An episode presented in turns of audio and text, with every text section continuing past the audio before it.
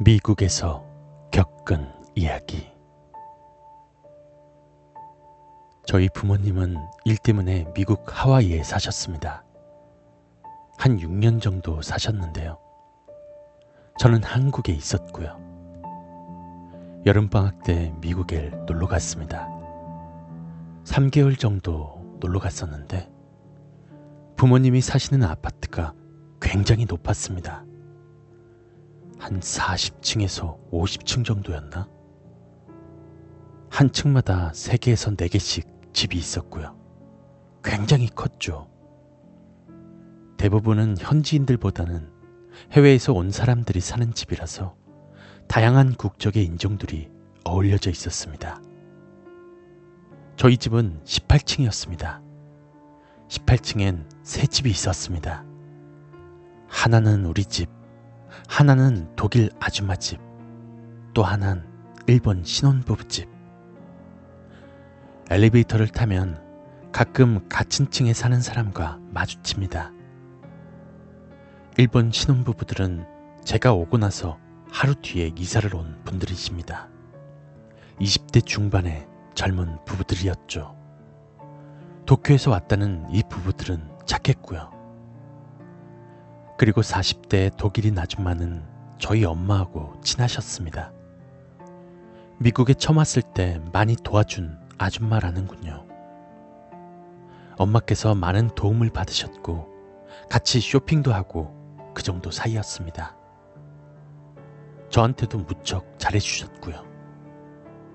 그런데 그 아줌마 집이 바로 옆이니까 많이 놀러 갔었는데 분위기가 상당히 이상했습니다.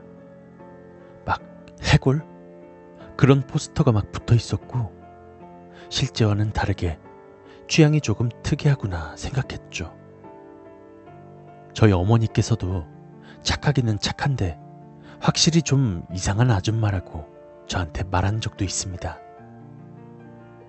사건은 제가 한국에 돌아오고 2개월 뒤 일본 신혼부부 중에 젊은 남자가 살해됐다는 전화를 받았습니다.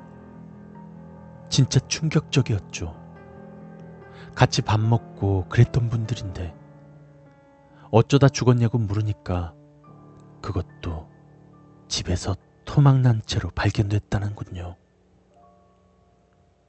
그런데 더 놀라웠던 거는 그 범인이 그 독일 아줌마라고 이틀 만에 밝혀졌다고 합니다.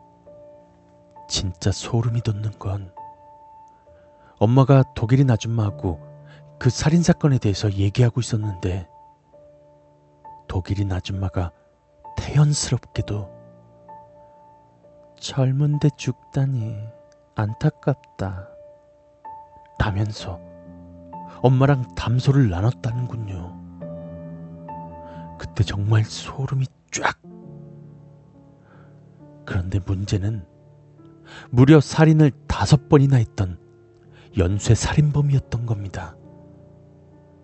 잘 몰랐는데 경찰 조사 결과가 그렇다는군요. 약간의 우울증에 아무 이유 없이 충동적으로 살인하는 약간 정신병이 있던 아줌마였습니다. 왜 죽였냐고 물으니까 충동적으로 그냥 죽였답니다. 다섯 명이 모두 남자였고요. 남자만 죽인 거죠. 지금이니까 말하는 건데, 당시에 저희 부모님 모두 공포에 떨었고요. 주위에 그런 사람이 있었다는 게, 특히 저도 그 아줌마 집에서 밥도 얻어먹었었는데, 와, 너무 무섭네요.